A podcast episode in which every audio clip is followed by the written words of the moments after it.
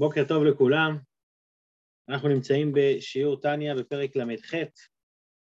שעה טובה ומוצלחת, מתחילים פרק ל"ח, מתחילים נושא חדש, סוגיה חדשה. הנושא שסיימנו עד היום, וגם עשינו לו סיכום אתמול, היה הנושא של המעשה הוא העיקר. זאת אומרת שעם כל הכוונה והרגשות שיש לאדם, בסופו של דבר המעשה הוא העיקר. כי הוא מברר את הנפש, כי הוא תכלית הכוונה וכולי וכולי, כמו שהסברנו באריכות אתמול. בפרק ל"ח מתחיל אדמו"ר הזה כן נושא חדש, שהנושא הזה הוא יתחיל מפרק ל"ח והוא ימשיך עד כמעט עד סוף התניא. זאת אומרת, באופן כללי זה ל"ח, ל"ט ומ"ם, שלושה פרקים, אבל באופן אה, פרטני יותר, אחר כך ממ"א ואילך, הוא יפרט את כל מה שהוא דיבר באופן מעשי, זאת אומרת, איך לעשות את כל הנושא הזה של הכוונה. אבל בגדול, שלושת הפרקים שלפנינו, ל"ח, ל"ט ומ' הולכים לדבר בעיקר בעניין הכוונה. זאת אומרת שיש לנו את המעשה מול הכוונה. יכול בן אדם לחשוב שכל מה שלמדנו עד עכשיו, שהמעשה הוא העיקר, זה אומר שלא צריך בכלל להשקיע בכוונת המצוות. מה זה כוונת המצוות? כוונת המצוות זה לעשות אה, לחשוב על מה שאני עושה, זאת אומרת, אני מניח תפילין לא סתם, אלא אני... אה, אלא אני גם יודע על מה אני עושה ולמה אני עושה, אני משתדל לכוון את כל הכוונות. אז לפני שנתחיל בשיעור, רק השיעור היום מוקדש לרפואת אורי בן שרה ואליהו בן איילה. בעזרת השם רפואה שלמה. אה, טוב, אז אנחנו נצא לדרך. תחילת פרק ל"ח, אדמו"ר הזקן עושה לנו סיכום קצר של הסוגיה שלנו, ואז משם אנחנו יוצאים לדרך בסוגיה הרלוונטית אלינו. אז אני אשתף מסך, השיעור היום לא ארוך במיוחד, והוא טוב בשביל הספתח, בשביל להתחיל את הנושא, הנושא של הכוונה מול המעשה, מעלת הכוונה לעומת המעשה. אז אני משתף את המסך ויוצאים לדרך. פרק ל"ח והנה, עם כל הנזכר לאל, כל מה שדיברנו עד עכשיו, מפרק ל"ה עד פרק ל"ד, סוף לפרק ל"ז, יובן היטב פסק ההלכה הערוכה בתלמוד ופוסקים. יש פסק דין הלכה שכשלומדים את זה בלי מה שלמדנו בתניא, אז משהו חסר לנו בהבנה. מהו הפסק הזה? דהרהור לאו כדיבור דמי. יש כלל שאומר שיש הרהור, זה אומר שבן אדם חושב מחשבה במוח, ויש דיבור שאני מדבר. למשל, כשאני לומד תורה, אני יכול לחשוב על דברי התורה, ואני יכול לדבר אותם, לדבר דברי תורה, כמו שכתוב, ודיברת בם. אומרת ההלכה, כתוב בגמרא ובפוסקים וכולי, מה כתוב? ואם קרא קריאת שמע במחשבתו ובליבו לבד, בכל כוח כוונתו, לא יצא ידי חובתו. בן אדם בקריאת שמע, אומר, הוא חושב על המילים שמע ישראל השם אלוקינו השם אחד, אבל הוא לא הוציא אותם בדיבור, הוא לא, הוא לא ביטא אותם בשפתיו, הוא רק חשב עליהם, לא יצא ידי חובה. עד כדי כך שצריך לחזור ולקרות. ואתה צריך לחזור ולהגיד עוד פעם, שמע ישראל, השם אלוקינו, השם אחד. לא מספיק שאתה חושב על זה. אותו הדבר, נביא אדמו"ר כן דוגמה, וכן בברכת המזון. דאורייתא, זאת אומרת, בברכת המזון, בן אדם שחושב על הברכה ואומר, שמע, אני אומר תודה בלב, מה שנקרא. להגיד תודה בלב לא יוצא ידי חובה בברכת המזון. זאת אומרת, יש פה, אנחנו רואים נקודה מעניינת, שזה, שהדברים שדיברנו על המעשה הוא העיקר, זה לא רק דברים תיאורטיים, אלא זה מתבטא בהלכה למעשה. למעשה בן אדם צריך לחזור על קריאת שמע במקרה שהוא לא אמר אותה. למה? כי האמירה, האמירה היא מעשה. האמירה, כמו שדיברנו על דיבור שהכמעט שפתיו הא ומעשה, כשאני מדבר זה חייב לצאת בפועל בגשמיות כדי לזכך את גשמיות העולם. לכן הוא צריך לחזור ולקרות גם בקריאת שמע וגם בברכת המזון. עכשיו, יבוא בן אדם ויגיד, שמע, קריאת שמע וברכת המזון, שניהם זה דברים מיוחדים. למה? קריאת שמע כתוב, ודיברת בם, אז צריך לדבר. אז זה חלק מה... אז ברור שזה הלכה. ברכת המזון, שמע, זה מהתורה, כתוב, ואכלת ושבעת וברכת. אז אם זה מהתורה, אז אתה צריך להשקיע. אולי יש מצוות מסוימות שבהן יש החמרה מסוימת, ויש מצוות מסוימות שלא. המשך אדמו"ר הזקן אומר, יש דוגמאות מכל הסוגים, לא רק מקריאת שמע, עכשיו גם, גם קריאת שמע, מה מיוחד בקריאת שמע? שקריאת שמע יש פה, אה, למה הוא מתחיל מקריאת שמע? בקריאת שמע הייתי חושב מלכתחילה שלא צריך בכלל את הדיבור. כי כל הנושא של קריאת שמע זה התבוננות, אחדות השם, לחשוב שהקדוש ברוך הוא אחד אה, ואין עוד מלבדו. בכל זאת אנחנו רואים שזה מתבטא בדיבור בפועל. והוא מביא הדבר הזה כן עוד דוגמה, ובשאר ברכות, דרבנן, גם ברכות דרבנן כתוב שצריך שזה יהיה בהוצאה של דיבור בפה ובתפילה. והיא, עכשיו, עד כאן הכל טוב ויפה, זאת אומרת, עדיין זה לא משכנע אותי לגמרי. למה זה לא משכנע אותי לגמרי? שהמעשה הוא העיקר. בגלל שיכול להיות שחלק מדין של דבר זה שצריך להגיד אותו בדיבור. בסדר, זה מאוד לגיטימי, אתה לא יכול רק לחשוב על הדברים, אתה צריך באמת לדבר אותם. בסדר, לגיטימי. איך אני יודע שזה קריטי? מתי? מתי שאני בוחן את המקרה ההפוך. זאת אומרת, מה אמרתי פה? פה המקרה שלנו זה שאני כיוונתי ולא דיברתי, לא יצאתי ידי חובה. אז מה המקרה ההפוך? המקרה ההפוך זה אם אני דיברתי ולא כיוונתי, האם יצאתי ידי חובה או לא? מה לדעתכם? מן הסתם שיצאנו, מן הסתם שכן או לא, לא יודע. שייח' אדמו"ר הזה כן, שזה בעצם מה שמכריע אותנו לח... להתבונן במה שלמדנו עד עכשיו. ואם הוציא בשפתיו ולא כיוון ליבו, יצא ידי חובתו בדיעבד. אנחנו רואים שהצד השני זה בדיוק הפוך. מילא היית אומר לי שהמעשה, שהמעשה של המצווה והכוונה של המצווה, שניהם שווים. ואתה צריך לחזור, נגיד, אמרת קריאת שמע, אמרת שמע ישראל השם אלוקינו השם אחד, פתאום אתה אומר, רגע, מה חשבתי? אולי בכלל לא חשבתי על מה שאמרתי. אומרים לך, אתה לא צריך לחזור. למה אתה לא צריך לחזור? מספיק שהוצאת בדיבור. רגע, רגע, רגע. כשאני אחזור שוב, שאני אחשוב על המילים שאמרתי. מה אתה רואה מזה?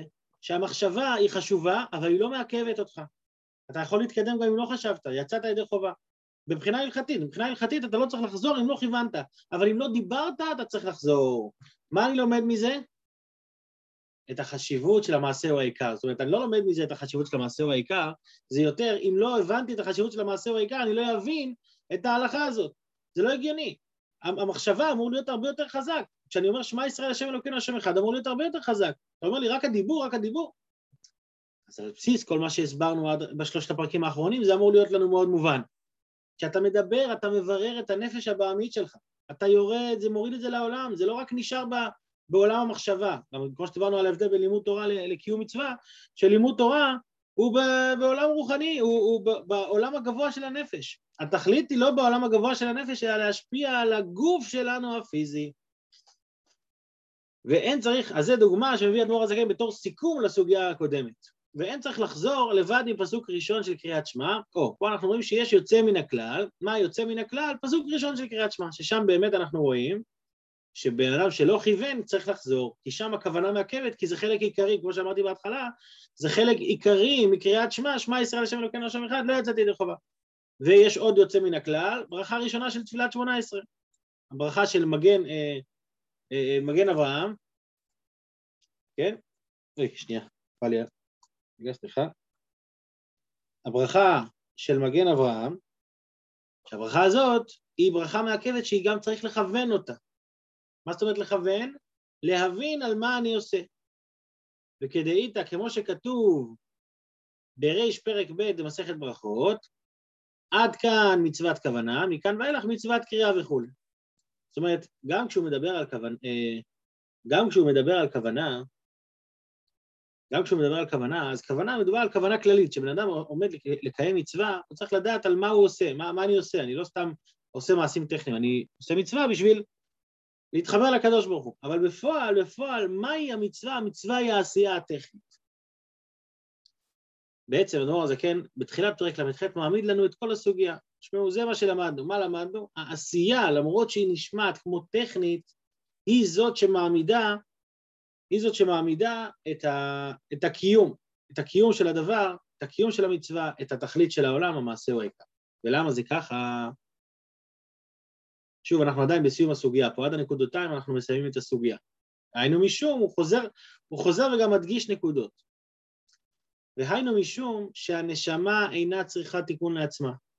אם, היית, אם הנשמה הייתה צריכה תיקון לעצמה, היית אומר לי, טוב, כוונות ומחשבות, אבל הנשמה לא צריכה תיקון לעצמה במצוות. אז מה היא, כן, מה, למה היא כן ירדה למטה? רק להמשיך אור, לתקן נפש החיונית והגוף.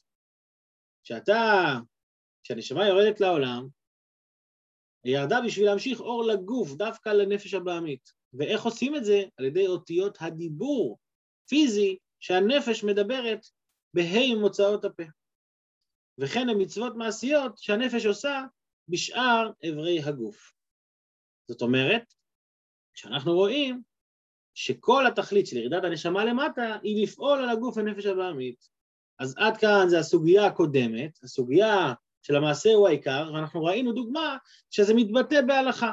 זה מתבטא בהלכה גשמית, שבן אדם שבתפילה לא הוציא את המילים מהפה, לא יצא ידי חובה במקומות מסוימים. כי המעשה הוא העיקר, כי התכלית זה שזה יצא בדיבור. יש מקומות שהם יוצא, יוצאים מן הכלל, שבהם צריך לכוון גם כוונה, אבל הכוונה היא במקומות האלה ספציפיים, כי זה חלק מה... גם, גם תפילה, אגב, התפילה, תפילה זה החידוש הכי גדול, למה? בתפילה כתוב איזוהי עבודה שבלב, זו תפילה. כל, התכל... כל המהות של תפילה זה עבודה שבלב. ובכל זאת, מה אנחנו רואים? שמי שלא קרא בפועל, לא יצא ידי חובה. איך יכול להיות? אתה לוקח עבודה שבלב והופך אותה לעבודה טכנית? אלא שזה לא טכני. העבודה שבלב היא להשפיע על הגוף, היא להשפיע, שהנשמה לא תהיה לעצמה, לעצמה היא לא צריכה, הכל בסדר, היא, היא, היא מושלמת. היא משפיעה על הגוף, על הנפש הבעמית. כאן פותח אדמו"ר הזקן את הנושא שלנו, הנושא החדש. אך אף על פי כן אמרו תפילה או שאר ברכה בלא כוונה, בלא כוונה, הן כגוף בלא נשמה. עכשיו הוא מעמיד את הנושא החדש. נכון שהמעשה הוא העיקר, נכון שהתכלית זה לפעול על הגוף, אבל אם עשית את זה בלי כוונה, אז זה כמו גוף בלי נשמה. מה זה, אז צריך להבין מה זה כמו גוף בלי נשמה. הרי גוף בלי נשמה הוא לא גוף חי. כש, כשאני מסתכל על בן אדם, גוף ונשמה, מה העיקר אצל הבן אדם, הגוף או הנשמה? אז אי אפשר, קשה מאוד להצביע על משהו אחד שהוא העיקר. הרי גוף בלי נשמה באמת הוא לא חי, אבל נשמה לעצמה, בלי גוף, גם לא שווה שום דבר. לכן החיבור הזה בין תפילה, ברכה, מצווה, לכוונה, הוא חיבור הכרחי. זאת אומרת, מצד אחד יש לנו את הגוף, מצד אחד יש את הנשמה. עכשיו, בשביל להסביר את זה, אדמו"ר הזה כן, מתחיל פה הקדמה, אנחנו, היום אנחנו גם נעצור באמצע נושא כזה, אבל חשוב שנבין את ההקדמה, כי זה יהיה לנו יסוד להבין את שאר הסוגיה של כוונה. מה היסוד? היסוד הוא שבנבראים, שבנבראים, אני אגיד את זה בעל פה ואז אנחנו גם נקרא את זה בפנים, נראה את זה ברור בפנים, זה יהיה יותר ברור. יש לנו בעולם ארבע סוגים, דומם, צומח, חי ומדבר. אם הייתי רוצה לחלק את ארבעת הסוגים האלה לשני חטיבות מרכזיות, יש הרבה סוגים איך לחלק את זה, כן? אבל יש סוג אחד מאוד מקובל, שזה הדומם והצומח בחטיבה אחת, החי והמדבר בחטיבה השנייה. מה ההבדל ביניהם? הדומם והצומח, שניהם מבטאים את העולם הפיזי. למרות שגם בדומם וגם בצומח יש חיות רוחנית, חיות אלוקית, הם, הם חיים, הם לא, הם לא, אה, אה, זה לא שאין בהם חיות, יש חיות, גם הצומח, אנחנו רואים שהוא צומח מקטנות לגדלות, אנחנו רואים עצים, הכל ברור, אבל עיקר העניין בהם זה החומריות שלהם. זאת אומרת, איפה מתבטא הצמיחה של, ה, של הצמחים? זה מתבטא בעיקר במה? בצמיחה הפיזית שלהם. איפה כל עולם הרגשות, עולם המחשבות, לא כל כך שייך ל, ל, לצמחים. זאת אומרת, אנחנו רואים שהצמח מושפע מהסביבה שלו, ולפעמים אומרים שהוא נראה כמו עצוב, נראה כמו, כמו שמח, אבל בפועל, בפועל, הדומם והצומח שווים בעניין הזה ששניהם, עיקר הגדילה והצמיחה שלהם, עיקר החיות שלהם זה חיות גשמית, חיות חומרית. לעומת זאת, החי והמדבר, שם זה כבר, חי, שם זה כבר חיות רוחנית יותר, הם מבטאים באמת את עולם החי ומעלה. זה אומר שכבר יש רגשות, זה לא רק, זה לא רק, שאני, זה לא רק שאני קיים, אלא הקיום שלי מתבטא גם בעולם הרגשות שלי. אני יכול להיפגע, אני יכול לחשוב, אני יכול לתכנן תכנונים. זה, שוב, זה גם קיים בעולם הצומח, אבל העולם הצומח יותר דומה בעניין הזה לעולם החי, לעולם, סליחה, לעולם הדומם. למה? כי הביטוי, שוב, זו נקודה שאפשר לדון עליה, אבל לא רוצה להאריך בזה יותר מדי. הביטוי של עולם הצומח הוא ביטוי פיזי, ביטוי גשמי. נכון שגם עולם הצומח עושה פיתולים, מכירים את זה שה, שהצמח מחפש איפה, איפה, איפה לגדול ואיפה לצאת ואיפה להצליח, נכון, יש לו את זה, אבל בכללות זה לא משתווה בכלל לעומת עולם החי מבחינת רגשות, זה יותר, זה יותר אינסטינקטים של גדילה, של צמיחה, שגורמים לו פשוט ל...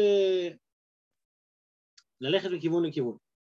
לעומת זאת, חי ומדבר, שם זה כבר, זה לא רק, זה לא רק אה, אה, אינסטינקטים של גדילה וצמיחה, אלא יש פה גם עולם רגשות. גם פה יש הבדל בין החי למדבר, ברור. אצל המדבר יש תובנות, יש אה, מודעות וכולי וכולי, ואצל החי זה יותר במובן של אינסטינקטים, אז יש הבדל. אבל אם אני מחלק את ארבעת הסוגים האלה באופן כללי, יש לי שני סוגים. הסוג של דומם וצומח, שהוא הסוג שיותר שייך לגופניות, והסוג של חי ומדבר, שאצלהם, מה העיקר אצלהם זה הנשמה, הפנימיות. אנחנו רוצים להבין את הנושא של גוף מול נשמה. עכשיו, יש משהו שבהם שווים כולם. מה שווים כולם? כולם מקבלים את החיות שלהם מהאור האלוקי. אנחנו יודעים שיש, שבדבר השם שמיים נעשו ורוח פיו כל צבאם, גם הדומם, גם הצומח, גם החי וגם המדבר, כולם מקבלים את החיות האלוקית שלהם במידה שווה. אבל אז מה ההבדל ביניהם? זאת אומרת, אם, אם בזה הם שווים, במה הם שונים? הם שונים עד כמה החיות שהם מקבלים מתגלה בהם. יש, יש נברא שהוא יותר כלי לחיות האלוקית, ויש נברא שהוא פחות כלי לחיות האלוקית.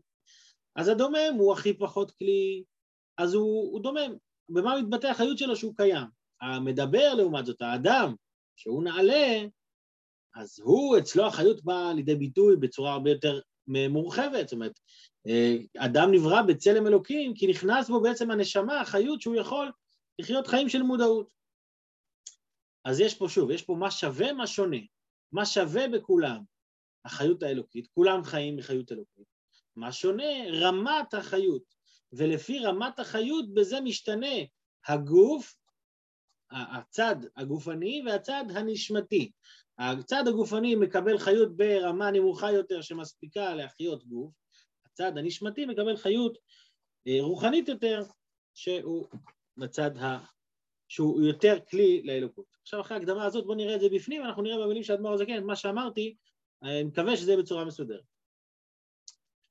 פירוש, מסביר אדמו"ר הזקן פירוש, כי כמו שכל הברואים שבעולם הזה, שיש להם גוף ונשמה, שהם נפש כל חי, ורוח כל בשר, בשר איש, ונשמת כל אשר רוח חיים באפיו, מכל בעלי החיים. כן, פה הוא מדבר על האדם ועל בעלי, בעלי החיים. והשם מחיה את כולם. הוא מהווה אותם מאין ליש תמיד, באור וחיות שמשפיע בהם. עכשיו, זה לא רק בעולם המדבר והחי, אלא שגם הגוף החומרי, ואפילו אבנים ועפר, הדומה ממש, יש בו אור וחיות ממנו יתברך. שלא יחזור להיות עין ואפס כשהיה. זאת אומרת, אנחנו רואים שמה? רואים שיש לו חיות, עובדה שהוא קיים, אם לא היה חיות אז גם לא היה קיים, אבל אנחנו רואים שיש דבר משותף בין כולם.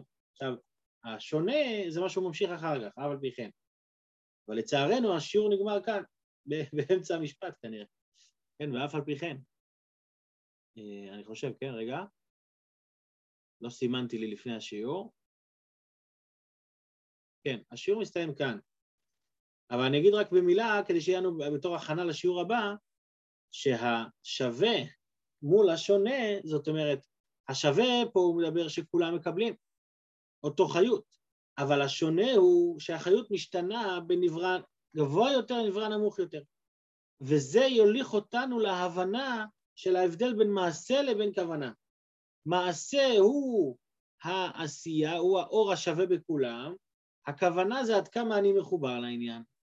ואני אומר את זה בתור כותרת, כי אנחנו נרחיב עכשיו במשך השבוע הקרוב, זה הדבר שאנחנו נהיה עסוקים בו, בלהגדיר ולהסביר את הנושא הזה של איך אני מצד אחד עושה את הכוונה ברמה הפיזית הכי, הכי חומרית שיש, ומצד שני, מצד שני אני כמה אני מתחבר לעניין, זה כבר תלוי בי. יש את תכלית הכוונה, זה אני אומר, אבל כמה אני יכול להתחבר, כמה אני יכול לעלות מצידי, כמה אני יכול לגרום שיהיה גילוי בתוכי, זה כבר תלוי בי. אז זה בעזרת השם, רק רוצה לוודא שבאמת לא התבלבלתי, וזה השיעור. אה, ככה כתב, קראתי לפני. רגע. רגע אחד. הנה. לא. לא, לא, לא. עוד כמה שורות, התבלבלתי, יפה. ואף על פי כן, הנה, ואף על פי כן, אין ערך ודמיון כלל בין בחינת אור וחיות המאיר בגוף, לגבי בחינת אור וחיות המאיר בנשמה, שהיא נפש כל חי. זהו, יפה, כאן נגמר השיעור. והרעיון הוא שאנחנו נראה את ההבדל בין גוף לנשמה, בין החיות של הגוף לחיות של הנשמה, כך החיות של המעשה לעומת החיות של הכוונה. בעזרת השם יש לנו סוגיה שלמה לפנינו, מאחל לכולנו בהצלחה רבה. המשך שבוע מוצלח לכולם, יום טוב, יישר כוח לכל המשתתפים הרבים. אמן ואמן. יישר כוח, יישר כוח, יישר כוח. יום טוב. להתראות. תודה רבה, יום טוב.